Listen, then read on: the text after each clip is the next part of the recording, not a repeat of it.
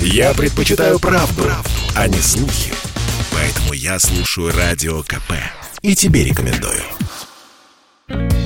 России предложили запретить уничтожение санкционных продуктов. Инициатива принадлежит одной из известных партий, и в скором времени документ внесут на рассмотрение в Нижнюю палату парламента. Речь идет не только о продуктах, которые незаконно ввезли в нашу страну, но и о тех, которые, к примеру, реализуют с нарушением закона, но они пригодны к употреблению. Председатель Комитета Госдумы по труду, социальной политике и делам ветеранов Ярослав Нилов, который является одним из инициаторов подобного запрета, считает, что всю изъятую продукцию следовало бы передавать нуждающимся.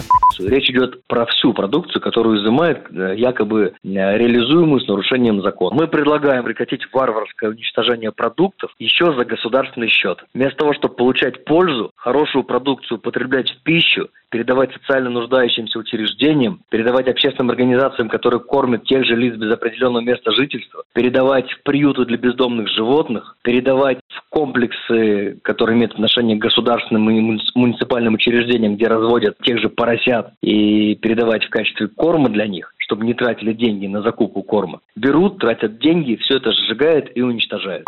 Однако, чтобы продукцию передать для дальнейшего использования, ее необходимо тщательно проверять. Именно на этот момент обратили внимание в Совете Федерации, когда изучили инициативу. Так, по заявлению главы Комитета по аграрно-продовольственной политике и природопользованию Алексея Майорова, для начала следовало бы подумать, как именно обеспечить качество и безопасность продукции. Такую функцию может выполнять Роспотребнадзор, но предоставление ведомству полномочий случае потребует дополнительных расходов. Да и следует помнить, что санкционка может экспертизу не пройти, и сделав круг, мы опять придем к уничтожению. Но по мнению Ярослава Нилова, этого все же можно избежать.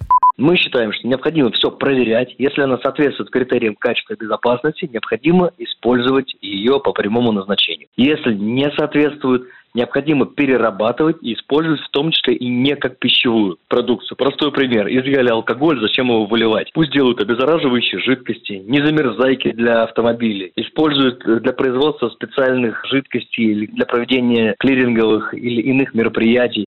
Напомню, что в апреле прошлого года российские власти разрешили делать антисептики из конфискованного этилового спирта или спиртосодержащих жидкостей крепостью от 75 градусов. Сырьем стала продукция, которую производили и продавали без необходимых документов. Но перед использованием спирт все же проверяли на пригодность в лаборатории. Но антисептик служит для наружного применения, а с продуктами все немного сложнее. И пойдут ли власти на подобные риски, узнаем в ближайшее время. Василий Воронин, Радио «Комсомольская правда» sportkp.ru О спорте, как о жизни.